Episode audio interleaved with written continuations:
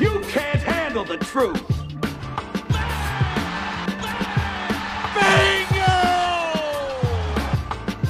You are now listening to the facts.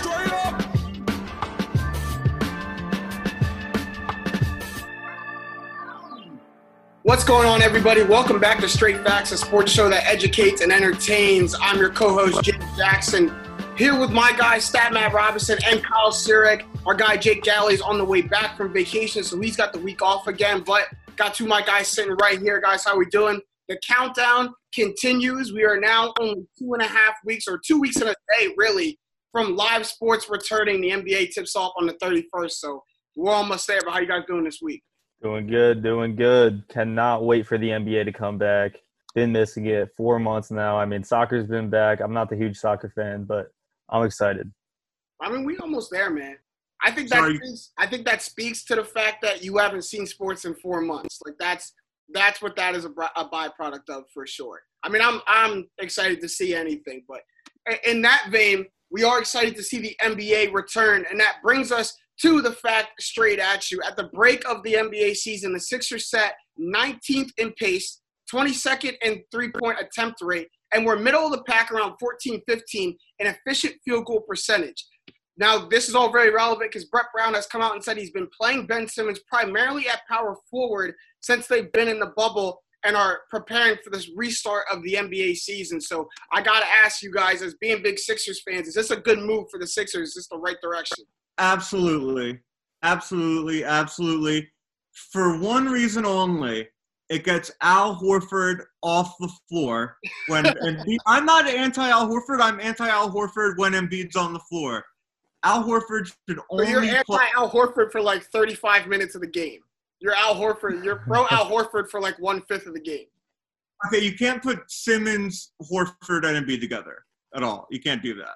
So okay, so that that that that goes to like you're anti Al Horford for like 38 minutes of the game, like damn near the whole game. It's good to have off the bench. You can you can space out Embiid's minutes so he doesn't get tired. And Shake Milton has been coming on. He's going to be the new point guard with Simmons at the four. And Shake Milton is the perfect answer to what they need from a shooting standpoint. He has been on fire from three recently. For the season, he's shooting 45%. Since he became a regular player 20 games ago, he's been shooting over 50% from three. And he scored 39 against the Clippers when Kawhi even got switched on him. Shake Milton, all, you, all I need him to be is what Mario Chalmers was for the Heat. And I think he can do it. That's what that's what I see this as, Matt. I see this as this is okay. Simmons moves to the floor, great, but this is a this is a Shake Milton move here to me. That's what Um, that I mean- my question, Kyle. Was this the focus? Was the focus more on Ben Simmons going to the four, or was the focus more on Shake Milton getting the nod at point guard? The focus is on the offense here, and Al Horford. You know that's been the Sixers' struggles, and Al Horford wasn't giving you that. I mean, Shake's been great, fifty percent from the field, 15 and a half points when starting at point guard this season. And I think bringing him in is going to really up that offense that the Sixers needed. And Horford, I mean, he was good, kind of, but he, he's going to even help. Moving to the bench is even going to help him. The, the pace ranking is the Horford indictment. Exactly. 27th pace when you have Ben Simmons is a disgrace when he's Yeah. one of the most effective players in transition in the league. In Yeah. transition, Matt, I need you to stick up for me right now. I've been saying this for years that the biggest problem that the Sixers had in offense was that Ben Simmons was the point guard in all roles, in half court and full court and whatever. And I, I've been saying that they needed to find someone who they were comfortable with taking that ball out of Ben Simmons' hands in the half court because Ben Simmons can still be the Ben Simmons we all know and love with being the power forward. He can still do that. He can still run that point forward position that we've seen LeBron transform into, that we've seen Blake Griffin running, that we've seen Anthony Davis running, Giannis running. Like Ben Simmons can do that, and the Sixers won't really miss like won't really miss a beat. 34% assist rate with only 20% usage rate, which is like very elite passing numbers. That's 8.2 assists per game and an over a two to one assist to turnover ratio. For like reference, Luka Doncic averages 8.9 assists per game, 0.7 more than Ben Simmons, but nearly twice his usage rate at 37%. So this all comes from the standpoint of you can take the ball out of Ben Simmons' hands for a good majority of the game, and you won't lose production out of him. And I think that's what the Sixers and Sixers fans were so worried of. Like if we if we move Ben Simmons' role, we're gonna lose who Ben Simmons is. That's not. I don't think that was the case. I think if you move his role, you heighten his ability in other aspects, and you minimize his downfall in the other aspects. You heighten his his you know his ability in the full court, and you minimize his downfall in the half court. And you also open the lane up for other people. Like this is a move that needed to be made a long time ago for me. And I've been on record saying it, Matt. I need you to I need you to vouch for me. I've been on record saying it right now. Nah, you have been. Thank you. Thank you. I love it all. You can listen to our old podcast. You'll hear him say it too. It also helps offensive rebounding because he, someone that athletic, can move to the ball very easily on offensive rebounds, and like just his speed and size, because instead of being up top at the point where you can't get a rebound, gives you more possessions as well. I agree with that. The the one thing that actually really surprised me here was that 20% usage rate. I mean, so I mean, he's getting those eight assists per game. That's not going to fall off. Moving Ben Simmons to the four doesn't mean he's not going to be running the point when you need him, first of all, Mhm. but not passing. I mean, he's going to still get those numbers. If it's eight assists per game or if it's seven, okay. But it's not like Ben Simmons is not going to be in kind of the same role he's in. And moving Shake Milton to the point guard over Al Horford. I mean, the comparison is Shake over Al Horford. We have the Sixers sixth in defensive rating, but 17th in offensive rating this year. And Shake is going to drastically improve that because Horford hasn't been anything special offensively or even defensively at this point. I mean, I think that is what the Sixers needed 100%. And Shake Milton probably, I hope, is the answer to that. I think he's a little bit. Can we expect like 39 points or you know the barrage he was doing over those you know his five six game span? I- Probably not. And he's not going to be miffed by Simmons taking some of the half court Exactly. setups because he knows like he's if you like I I did the Mario Chalmers comparison. Chalmers never averaged more than five assists per game, but he was still the point guard. LeBron took the ball up the court from time to time, and I think Shake Milton will be fine letting Simmons do that as well. So it doesn't I like cause any comparison a lot, inter-team conflict. I do, and I think he could be better than what Mario Chalmers you know was when the Heat were their best. Mario Chalmers wasn't giving more than like six or seven points a game. I think you can. We can expect and almost bank on Shake Milton at least striving for double digits each game. Um, a little bit of a hot take, but not so much hot. Lukewarm take is I think someone that this helps tremendously in the Sixers offense is, is Tobias Harris. Um, I think the the spacing that that Shake Milton is going to bring, the spacing of allowing Ben Simmons to go to the floor, um, won't push Tobias Harris in the corner so much. If you notice, you know what was happening in the Sixers offense so much, why Ben Simmons had to come into the lane. Now you have three people in the lane, and Matt, you talked about it where having Joel Embiid, Ben Simmons, and Al Horford on the floor at the same time just was never good for the Sixers. That, that spacing was just terrible. Um, so when that had to happen, when Ben Simmons went outside, you or went inside, you saw Joel Embiid get pushed out to the three-point line so much. There's no room for him to operate down there. When he does that, that almost puts Tobias in a corner.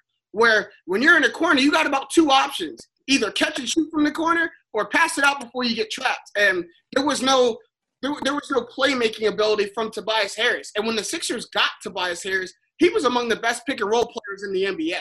And I think with this spacing, you allow him to kind of rotate back up top and put him back in his most comfortable positions, which is being a ball handler, coming off that pick and roll, and having shooters out to. Like this, this does so much for the Sixers offense. I'm glad we're going away from the oh look how tall we are, look how big we are. We're we're six six and above on offense and on defense. We're the biggest team in the league. Who gives a who gives a shit? Like who cares? Like can you can you run at a high tempo pace? That's what the NBA is right now. I can give a shit less if you're six six and above everywhere. Can you run with these teams? And now the Sixers, I think, can run with these teams. So I think this drastically improves. And, and we put out something on our social media that says this move might make the Sixers the team, you know, that that is destined to beat Milwaukee in the East now. Kind of, you know, leapfrogging a lot of teams. Is that sincere? Is that honestly something that we can bank on? The Sixers being that team to beat Milwaukee. It's I don't, I'm not afraid of Boston if, as a Sixers fan if we play them in the playoffs, especially now that there's no home court advantage that I have to worry about. Toronto's tough just because they're a championship team with nothing to lose. They have no high expectations and they're playing for fun now. They make the conference finals or losing the second round. Toronto fans aren't going to be like, oh, big disappointment. I think Toronto and Philly are the two teams that could knock off Milwaukee. I just want to say something about Tobias Harris quickly. He struggled when he first got here a lot, more than people like to say. Going back to when they traded for him, in the first 38 games Tobias Harris played for the Sixers, he only shot 29% from three. In his last 54 games, he's bumped that up to 39. So he's finally coming into his own a bit. Those last 20 games are when Shake Milton started to play more. So that goes to your point. And I, I'm really feeling optimistic. I'm talking myself into them again. I don't know. I don't know. If, the time. It doesn't matter that it's July. It's it's gearing up for the playoffs. So this is right. All you say, all you Sixers fans should fall into line right now. Of now, this is when you know you guys think you're making a finals run. This is about that time. I mean, well, first of all, is that the bias stat counting the playoff games last year? that does not. He shot 34% Or- of last. Horrible, man. I, I still think he's the reason we lost that Toronto series. But back to the question, I think the Sixers are that team right now, and I want to flip flop with that here because I think the Celtics pose a bigger threat than the Raptors do. I think the Raptors, if if VanVleet becomes that guy, they're a problem. But I'm not too scared of the Raptors. Besides that, but I think the Celtics. I mean, Kemba going into the playoffs. I'm excited to see that. You know what Tatum can do. Jaylen Brown's been playing great. I think they pose a threat. But if you got to pick one team to beat the Bucks right now, it's the Sixers, baby. I, I, I don't see another team with as much promise going into the playoffs right now. How about the team that beat them last year? Handedly. I get they don't have Kawhi, but how about the team that I think. like everybody else? Do they beat us without Kawhi though? I'm talking about the team that beat the that that beat the Bucks last year. They were down Uh, oh yeah. 2-0 in Game Three was in overtime. They were an overtime away from being down 3-0 series over. The Bucks gave them a run. That's true. Four four straight though. Four straight to end it. But you know, getting back to the original point at hand, you know, with the Sixers, I think it's this is this is telling. This move is telling because I think you're looking at two players where you're wondering how much does this improve their game with moving Ben Simmons to the four. Obviously Ben Simmons, but the other big- biggest player is Joel Embiid, a guy we talked about last episode. was saying he should never be in a position to, you know, to kind of to demand the ball, ask for the ball, should kind of just come to him this kind of takes the ball out of his hands a little bit, especially going down the stretch of games. So does this does this improve Embiid's status in regular season or or even in playoff time? Does this improve Joel Embiid's game? I think the more spacing on the floor gives them more room to operate, and no Horford means more Embiid in open space, which means good a lot of success for Embiid. Yeah, And- that, that's the big thing. And Embiid has struggled in the playoffs. Last year he was sick against Toronto, and Marcus Gasol's like historically really good against him. But I really think and he he really developed this offseason and his counting numbers are down, but if you look at per 36 numbers, they're great compared they're just like the same as last year essentially. And with four months off to rest him, because his fatigue has been a problem, it's a perfect mix. Yeah, with, with spacing the shooters, I think that is the big thing, spacing the floor with shooters now. But and giving him more room to operate. And when he has that, who is stopping Embiid? Which center's stopping Embiid in the East? Do, can do you guys have one?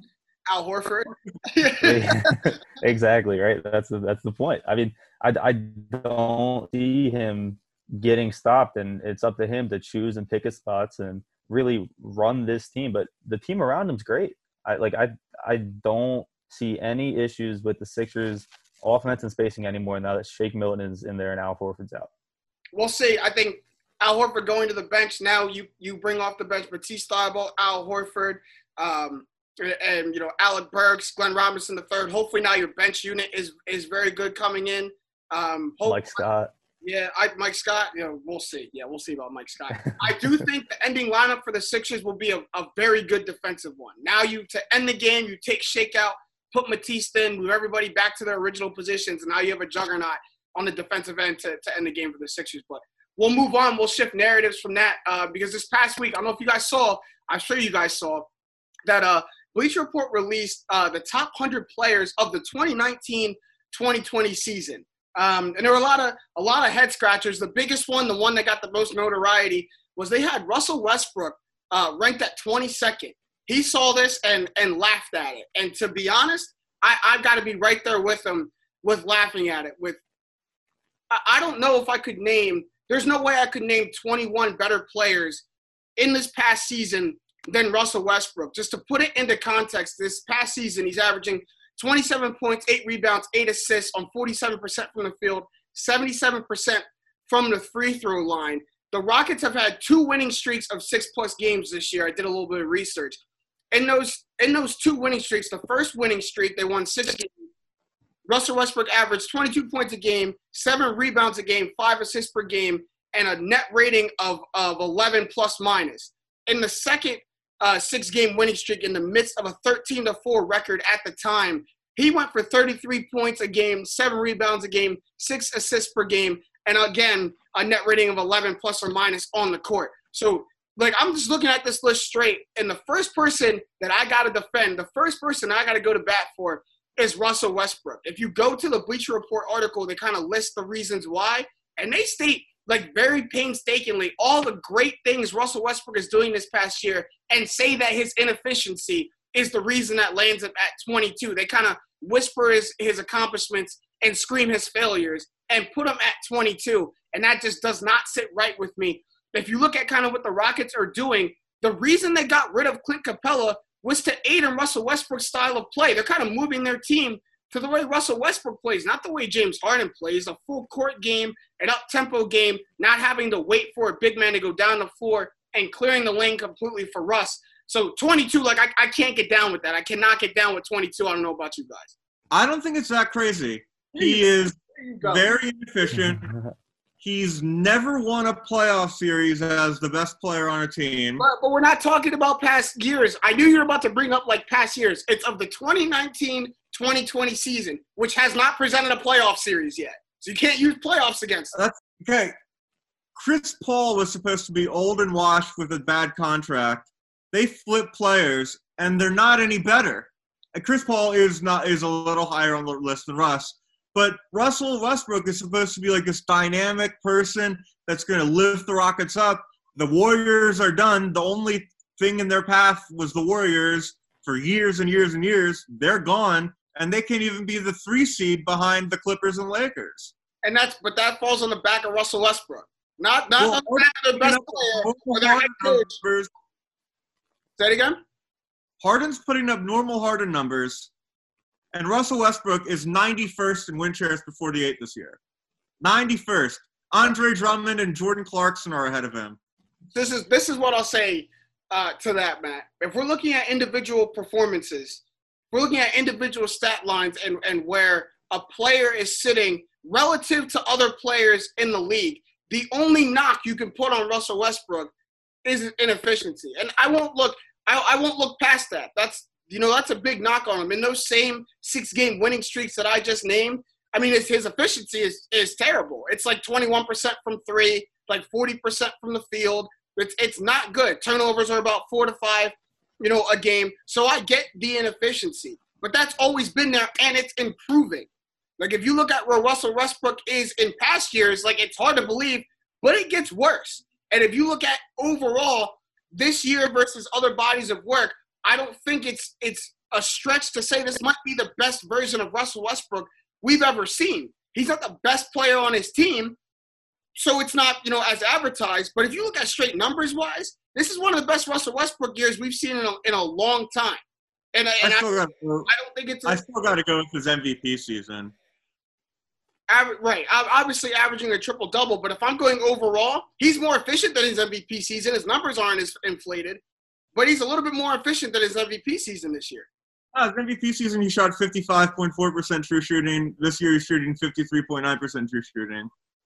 If you look at like normal field goal percentage, it's it's higher, but you got he was a much better three point shooter his MVP year, and was a much better free throw shooter. Right. I'm gonna put it this way. I'm gonna name just some people off the top of my head, and you tell me if the, if you take them over Russell Westbrook right now in this past season. Okay. Nikola Jokic. Yes. I'm gonna st- we'll, we'll move on. I'm gonna move on. I can't argue with him if he's gonna start. If he's gonna start right there, Jokic is, Jokic is. Jokic is very good.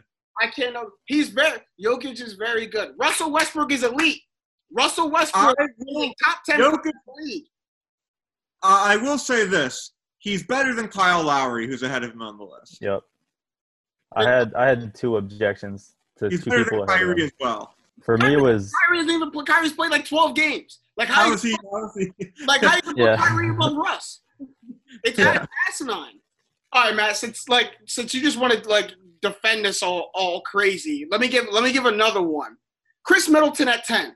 You really think Khris Middleton should be 12 spots ahead of Russell Westbrook? Like you think that's okay? It absolutely is okay. Khris Middleton has been fantastic this year, and no one gives him respect because his name's Chris Middleton and he plays in Milwaukee. Khris Middleton. Khris, the Milwaukee Bucks, Khris Middleton. Yes. Is, the 10th best player of the, of the 2019-2020 season. I don't know if I put him at 10, but being 10 is closer to being correct than putting him at 20 would be. So No. he he is the second best player on one of the greatest teams ever if you go by net rating. And this is about this season. He is averaging a clean 22, 6, and 4 on incredible efficiency, 62% true shooting. And he's 11th in the NBA in win shares per 48, ahead of Westbrook, of course, by a lot, ahead of Jokic, ahead of Embiid and Simmons, my boys. He's been fantastic. Absolutely fantastic. Him at 10 is not a ridiculous thing. Okay, so then answer me this. Point blank period, Matt. Throw everything out the window. We're playing pickup ball, okay? We both got two players on our team. Oh, I'll pick up his Russ. Thank Pick you. up Thank his you. I didn't even finish the question. Thank you. Thank you. Point, point, the case in point right there. I don't care what, like, sometimes I don't care what advanced stats say. Sometimes I don't care what their true shooting percentage is. I sometimes I got to go by if I'm building a team and my next pick comes down to Russell Westbrook or Khris Middleton, who the hell are you picking?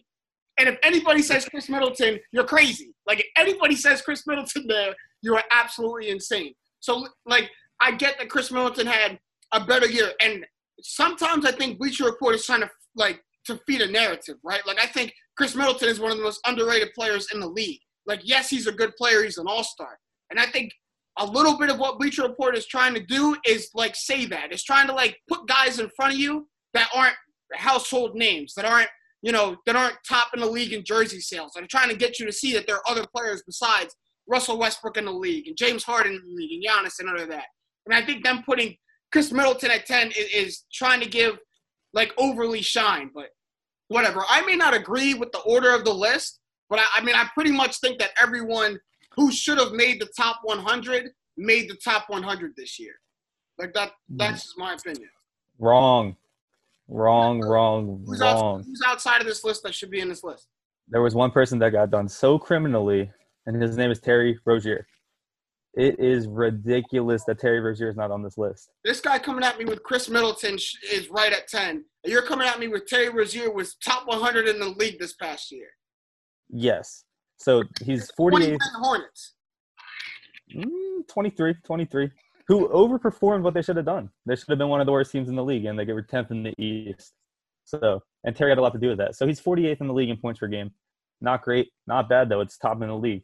He was 12th in the league in three pointers made. And people could be like, all right, you're jacking up a lot. You're going to make some. But blind squirrel finds a nut. But it wasn't the case. Only three of the players above him had a better three point percentage. And the reason I want to put Terry Rozier on the list is you had his counterpart, Devontae Graham, at 66. And Devontae Graham only beat Terry Rozier in two stats this year. One was points per game, where he beat him by 0.2, and the other one was assists, where he beat him by three and a half. So, sure, the assist, I get it. But Rozier beat him in almost every stat. Playing out of position, too. Rozier is playing shooting guard. So, I mean, almost a full turnover more a game for Graham. Four and a half percent better field goal percentage, better three point percentage. In my opinion, Rozier had the better season than Graham did. And if you disagree, I mean, Graham was this far ahead of Terry Rozier. It was so slightly. So if you want to say Graham had the better season, sure. But you can't name me 34 players that are in that sliver between Terry or between Devontae Graham and Terry Rozier. And then you got to look at the bottom of the list on people that they put above him. Derek White, the, the, the, the fill-in guy for Dejounte Murray and DeMar DeRozan, who started 13 games this year. I mean, how do you even make that point? I don't get it. He wasn't on a better team. The Spurs, four more wins. They're not going to make the playoffs. I don't think. I guess they have a shot. And like Donte DiVincenzo was on there. You can make that point about DiVincenzo. He was on a good team. But Derek Wright or No, White over Terry Rozier? to be honest, I didn't look past like 50 because when you look past 50, it's like I'm, I, these are players that are like Yeah. Donte DiVincenzo and Devontae, players I don't really care about. Yeah. don't over for DiVincenzo, but you know what I mean in terms of the league. Um, so I haven't really checked You know out. I'm looking out for my guy Terry, man. But no, I mean, look, that's a Terry Rozier stand right there. I expect you to do nothing less. And I agree. If we're gonna have players like Derek White and DiVincenzo, and I can only imagine that we got like a Clint Capela up there somewhere. Players He's on like there. He's 89. uh, yeah. Yeah. So then, yes, Terry Rozier at the very least should make this list. I, I mean, pretty much, I think every best player on the franchise or in the league probably should be on this list, right? And Terry Rozier, I would think it's either him or Devonte Graham, really. And they're right there. Yeah, that was the point. You can't name me One A or 34 players. Yeah, and I, and I would think if you're one A or one B on your team, you should probably be on this list. So the Yeah. fact that Terry Rozier is not is is probably pretty crazy. I was gonna clown Terry Rozier because he's really terrible on defense, and then I remember Devonte Graham is even worse on Yep. defense. yep. Trae, Young- what, what Trae Young's what 23, and Trae Young's like one of the worst defensive players in the league right now, and he's at 23. I know his offense makes up for it astronomically, but you know if we're going by And- that, they got Trae Young in the top 25. And people don't even realize because they've played so many, like a different amount of years. But Devonte Graham and Terry Rozier are the same age. Mm. Devontae Like Graham people don't even realize. two more years. Yeah, but the, the biggest point, which I already said, is that if that there are neck and neck, and if you're going to put Graham at 66, you cannot have 34 more players in between him and Rozier. It's fine, put him ahead of him, but put Rozier on the list. It's it's criminal. Look, fair point. He recovered well. When he said Terry Rozier, I almost left. Like when you said Khris Middleton, I almost left. But when he said Terry Rozier, I really like almost left. Like I really just was gonna let y'all do the rest of the podcast by yourself. But you make it you make a compelling point, man. Like I can't I can't deny that. But we're gonna switch gears one more time um, because as you know the NBA the NBA season starts their restart and their retip. We know all the teams that are going to be in the bubble are at their hotels and at their stays right now. But it's only been like what a week and a half, two weeks of these NBA teams being at the bubble, and then we've got some stories already unfolding, like some hilarious, really interesting stories, you know, coming from the bubble. So for our second half, we're gonna call this bubble tea, and I and I need to hear your favorite story, good or bad, coming from the NBA bubble right now. What's your what's your number one story that's come out in the first two weeks? Matt, I'll start with you. I gotta say, it's the Matisse Thybulle videos. They're incredibly edited. You can tell they're from a comms major, and he actually is one of the few players in the NBA who graduated college because he had to develop his game more.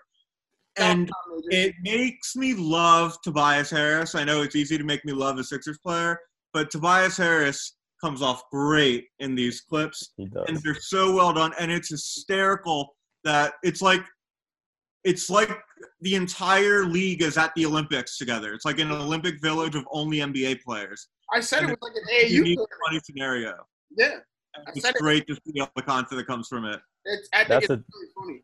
Close second was the jj Redick shotgunning video that was great. That was That's that for was- me. It's the- all the Go ahead, you got it. You, all right, yeah. That's for me. It's all the content coming out. I mean, I was gonna say the Matisse thing too, but even just like J.R. Smith goes live on Instagram all the time. He's complaining about the food. He wanted to get a blanket and he couldn't get a blanket. And then you see all these guys going back and forth on their posts, and I, I'm loving it. The Matisse thing is great. JaVale McGee is also making videos. Um, Austin Rivers did like a bubble tour, and Mhm. all of it. I mean, from a big sports fans as we all are, like we love to see that behind the scenes stuff, and I, I'm loving it. I mean, it was good. With the Matisse videos, it's cool though because when athletes take the social media, it's it's a very thin line between like entertaining and corny, and you can like it's very easy to fall on either side of that fence. For example, I think Trae Young is quickly becoming, to me, like one of the corniest players in the league. Just but his videos are mad corny. Like I watch him and I'm like, dog, like, do you not like watch these back before you post them? Show it to somebody else, send it in a group chat, like, yo, do you think this will be good? Like some of the stuff I see Trae Young post is just mad corny, and it doesn't make me laugh. But Matisse does it in a way, even when at the very start of quarantine, when he was doing um, like all the videos in his full uniform and his full Sixers uniform in his apartment, they were funny, man. They were, they were making me laugh. So I, I'm here with both of you. I'm here for all the content. For me, the best story, hands down, has been like like the three part story of Kelly Oubre telling everyone it's okay to order Postma- Postmates, Richaun Holmes going to get it and, and leaving the bubble and then immediately getting a 10 day quarantine sentence when he came out. Like that, that was a very short story and like three pictures. It was hilarious. And I think it was really funny because like it kind of shows quickly the NBA not playing. Like it, there's no negotiating. There's no like, oh, I was only five feet outside of the food. Like no, you step outside of that bubble and you will be quarantined. You will be penalized for 10 days. And I thought it was, it's almost comical, right? Because it was almost funny that like he was literally right outside the border of the bubble. Like it's not like he went, you know, on a date or it's not like he went, you know, somewhere crazy that was far away. Dude literally put a pinky toe outside to grab his food and probably got snitched on. Like someone probably hit that hotline. It was like Richaun Holmes was outside. I saw him grabbing Wendy's. So like, I think that's it's just funny to me. That's like, it's it's like a quick punishment. Now, like, I think it's I think it's noteworthy that this wasn't LeBron or Kawhi or PG. Like, I think if LeBron wants to go like a half mile to get Wendy's, I don't I don't think we're gonna see LeBron get punished for that. But I think that Richaun Holmes was easily made like a guinea pig and an example for all these things. And it was like a great opportunity for the NBA to show other players, like, look what happens when you step outside the bubble. And they got no problem with making Richaun Holmes the guinea pig for that. So for me, that that was hilarious. Like I literally laughed when I saw that. And then Kelly Oubre, like, never mind. The big the the big takeaway is I just love seeing all these players be regular people. Yeah. I mean, they're all staying in a hotel. I mean, half of them brought a little Xbox with them or whatever. Like I was on like, 2K the other day. Yeah, a bunch of them are, dude. I bet, and it's just it's great seeing that they're not eating five star meals. They're eating this hotel meals. They're fishing. They're doing what they can to have fun, and it's nice seeing them. I don't want to say uncomfortable, but you know, just like being regular people. No, I, th- I think it's great. Kemba Walker was on uh, Take It There with Taylor Rooks, um, and a, a, clip posted, and she was like, "What's it like in the bubble?" Give us an informal rundown. And he like he keyed in on LeBron in particular, and he was like, "I don't think LeBron's ever walked anywhere by himself since he was nine. Like LeBron always has an entourage. He has somebody with him, whether it's security, you know, his uh, his legal team, his business team, whoever. LeBron's got somebody with him, and he was like, now LeBron just walks around by himself with LeBron. Like LeBron wants to go somewhere, it's like you can't like be buddy buddy with people right now. You got to keep yourself at a distance. So he's like, when I see LeBron walking around, I just see LeBron, and he was like, it's cool to see Le- that LeBron's a human. Like now he's just a regular person. Like LeBron doesn't have all this extra stuff with him. So you're right, Kyle. I think it's you know I think it's cool to see you know them all kind of get put on a, on a level playing field right now. But uh, that's all we have for this this bulk of the episode. Uh, but along with this bubble tea, a lot of stuff happened in this past week in sports. So, Kyle, take it away, man. This is your time to shine. Hit us with the weekly wrap up. All right, first off, so we had the first injury occur in the bubble this week when Rajon Rondo broke his right thumb in a practice on Sunday. He's going to undergo surgery and is estimated to return in six to eight weeks. The timetable comes very close to the playoffs here, but Coach Frank Vogel said he expects Rondo to be back in time for a postseason run. As we know, the Lakers are already down starting guard Avery Bradley, so how will losing another guard affect this team? big. LeBron's the point guard now. Like now, now it's funny when we started this episode, we talked about how Ben Simmons could be in the LeBron James role of being, you know, kind of that point forward. But I think with these two injuries, LeBron is their point guard now. I don't see any other way to do it. Rondo should be back in time for like the Western Conference Finals, so that's when it's really going to matter. But they really are going to have some like struggles with having no guards really that, that are healthy or good without Rondo. Are we going to see a J.R. Smith starter? We can't. We can't see that. That was kind of that was my next point. Okay. Is I think that's why LeBron moves to the court because they can't start Jr. or Dion right now. They can't. They, I don't think. I don't think they'd be comfortable doing that. I wouldn't be comfortable with seeing that. So I think LeBron's got to got to move over Yep. to that role. Dan, we know Danny Green's not a point guard, so that's not going to happen. That's got to be LeBron's role now. Maybe we see a a starting Dwight. Who knows? for Alex Caruso playing more minutes. All right, moving on. Also, Westbrook announced earlier this week that he's tested positive for COVID 19. He says he's feeling well quarantined and looking forward to joining his teammates in Orlando. On that same note, Harrison Barnes also said he tested positive for the coronavirus, joining Kings teammates Buddy Hield, Jabari Parker, and Alex Len. Hield and Parker are already back with the team, but Barnes and Len are still in Sacramento. It's important to note all these guys are say they are healthy, which we love to hear, and they're all expected to rejoin their teams before or within the first week of play starting. So we saw the basketball tournament, if anyone watched, um, start and finish really smoothly inside their bubble in Ohio. So are we concerned about the NBA's bubble here at all, or we think we're all right? I mean, TBT happened in Ohio, not the epicenter of the world of coronavirus right now. Like that's I've got to remember that's where all these people are. It is literally in the eye of the storm for the entire planet. Is in Florida. So, you know that I think it's a little bit concerning, especially if you're someone for Russell Westbrook that you know you've gotten it. So you know like getting the coronavirus isn't like you know just a concept now. Like he actually has it, so I'm, I'm sure he's susceptible to getting it again. You know, even after he's quarantined. So, you know, the NBA seems headstrong with going there. So I don't think really anything's gonna stop him. I don't think Russell Westbrook is like a tipping point player, or is a player that, you know, if he gets it and pulls out, that the NBA kind of reconsiders doing this whole thing. But it's definitely concerning, man. I don't think you you we can't just continue to ignore it, right? Like as more and more players get it, we can't continue to ignore it. They gotta make that. They really have to be strict about going outside the bubble because it's where because the bubble's in Florida, like you said. It's like you gotta wear like a hazmat suit before you get in the bubble. Um, yeah, it's starting to look like Toronto would have been the best city to put this in because they're in a country that Yeah, handled but it better. Canada, Canada was not letting us up in Canada, man. Canada is not playing right now. They were not letting us up there. Yeah. No way. Facts. That's where the hockey teams are, and I feel a lot. s- I bet the hockey teams feel a lot safer than the NBA teams do. Wow. All right, so there's been a lot of NFL contract news this past week. The most notable signings have been Myles Garrett, Derrick Henry, and Chris Jones. The Brown the Browns signed Garrett to a five-year, 125 million dollar contract, which is now the richest deal in terms of average salary among active NFL defensive players. Derrick Henry got a four-year, 50 million dollar contract from the Titans, making him the fifth highest paid running back in the league. And Chris Jones got a four-year, 85 million dollar extension from the Chiefs, who are without a doubt the biggest spenders of the offseason. On the opposite foot, the Cowboys and Dak did not reach a long time deal, so Dak's going to be playing under the franchise tag this year. So, what do we make of all this, and who is the biggest winner here? The fact that Dak did not get a long-term deal is great news for every NFC East fan because as much as Eagles fans like the crap on Dak for not being as good as Wentz, he is a very good quarterback, basically top 10, borderline, wherever you want to put him. And people like look what happened with Kirk Cousins. They never gave the Redskins never gave Kirk Cousins a long-term contract. Kirk Cousins left, and they've been terrible. I know they had bad luck with Alex Smith, his leg exploding, but getting good quarterbacks is not easy. And the fact that Dak can't, that the Cowboys and Dak can't work out a long term deal is very good for me as an Eagles fan because that means he might leave in free agency after the 2020 season. If I'm Chris Jones, I'm ecstatic.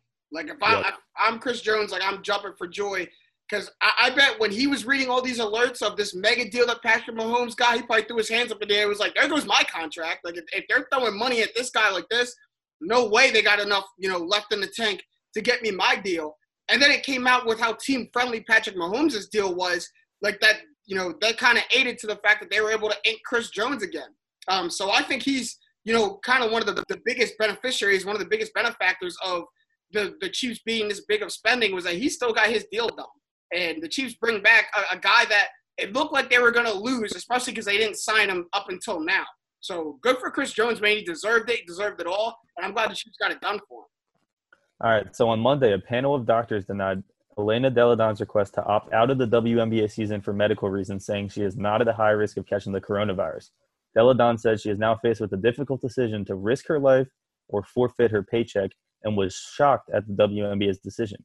She also revealed that she's been battling Lyme's disease and takes 64 pills a day, and she's been uh, suffering from this disease now for multiple years. Thankfully, however, the Washington Mystics stepped up and said that they will pay Delle Donne's salary regardless of if she opts in or not. So shout out to Mystics, Mystics, man. Health over basketball always. And we're wishing the best here for Elena Delle Donne. Yes, sir. I don't really have too much to add for that. Your last sentence was exactly what I was going to say. It's like we need all leagues to start prioritizing physical and mental health over the performance of players. So if she Absolutely. legitimately like and has very much reasons to back it up, if she was legitimately concerned for her health uh, of going down and catching a virus, then I think she shouldn't she shouldn't be penalized because of that. She should still be compensated fully. So great on the Mystics. Shame on the uh, on team doctors and the WNBA for not allowing her to do that. All right, next up, we got Jonathan Kuminga, the number one recruit in the 2021 high school basketball class, has chosen to not only reclassify into the class of 2020, but he's now going to forego the college experience and play in the G League.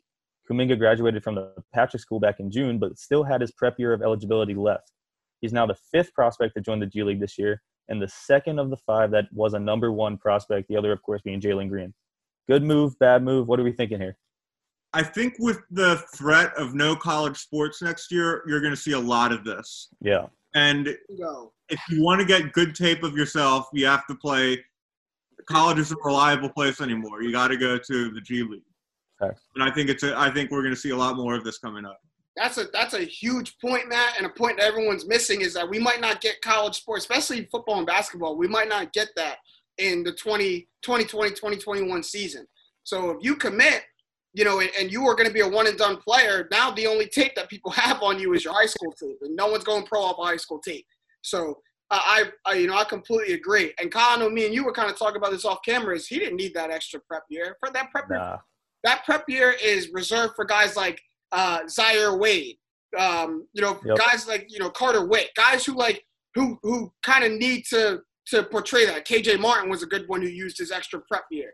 So he, Jonathan Kuminga doesn't need that. That's the number one prospect. He was going to be a lottery pick, and he's going to benefit more from playing with you know professional competition than even he would have done going to college wherever he would have landed. Yeah, that's what he needs. He just needs those NBA level game speed reps. That's what he needs. This year is going to be great for him and probably a top five pick next year, but time will tell. I'm not going to doubt that. Time will tell. So, moving on. Texans wide receiver Kenny Stills was among 87 protesters arrested in Louisville who are now facing felony and misdemeanor charges. This was during a protest demanding justice for Breonna Taylor that ended up at the home of Kentucky Attorney General Daniel Cameron. Still, of course, or Stills, of course, has been very outspoken against racial injustice for many years now and has kneeled every game during the national anthem, national anthem since Colin Kaepernick started the movement in 2016. He concluded by saying, there is nothing you can do to get me to stop protesting. We can work towards a solution, but there's no bargain for me to stop protesting. This is a sticky situation, of course, getting arrested, but I, I'd like to think Stills is on the right side of justice here. It's absurd that it's a felony charge when they're focusing on arresting him, but not the people who killed Breonna Taylor. It's just Yeah, a complete farce of justice. yeah. They also were saying stuff about um, how the protest was intimidating and stuff, and then the pictures come out and they're just sitting in the guy's yard, and it, it, it's a crazy story that's developing. I just feel like I, I'm. You know, sometimes people like to get on Bleacher Report for you know having either clickbait articles and not having the most accurate stuff. I think their coverage of what happened with Kenny Stills and the rest of the protesters was was very good. Um, because you know, upon Kenny Stills getting arrested along with the other protesters, they made it very known that this wasn't something that Kenny Stills just up and did today or yesterday or even just this past year. Like you said, Kyle, he's he's been kneeling every game since Colin Kaepernick started in 2016. Um, he started many charities in each of the cities that he's played in, uh, whether it's been Houston, whether it's been Miami. He's donated to organizations that help social change. Um, he started organizations that help social change. He's been a huge advocate in the community. He he won the Walter Walter Payton Man of the Year award one year and donated that entire earnings um, to community organizations that helped. I, I believe it was Miami uh, the year that he won it or the year that he was a finalist. So I mean, Kenny Stills has been doing this, man. This isn't this isn't new. This wasn't for attention. This is a, a cause that he's been fighting, and I hope that he continues to fight and use his platform because that's you know that that was great to see a guy with so much to lose, you know, being out in the field like that and fighting every single day for something that we shouldn't even be still fighting for, it. and it's ridiculous and an absolute joke that we're still lobbying, you know, for for murderers to be to be put down. Pop Smoke's killers were, were arrested and jailed, you know, with, with the absolute quickness, and then all these protesters were arrested and fined, and some were facing jail time before Breonna Taylor and George Floyd's murders and killers saw jail. So, you know, this absolute joke. I, I can't believe it, but you know, I thank you, Kenny Stills, and everyone else who was fighting the good fight down there in Louisville.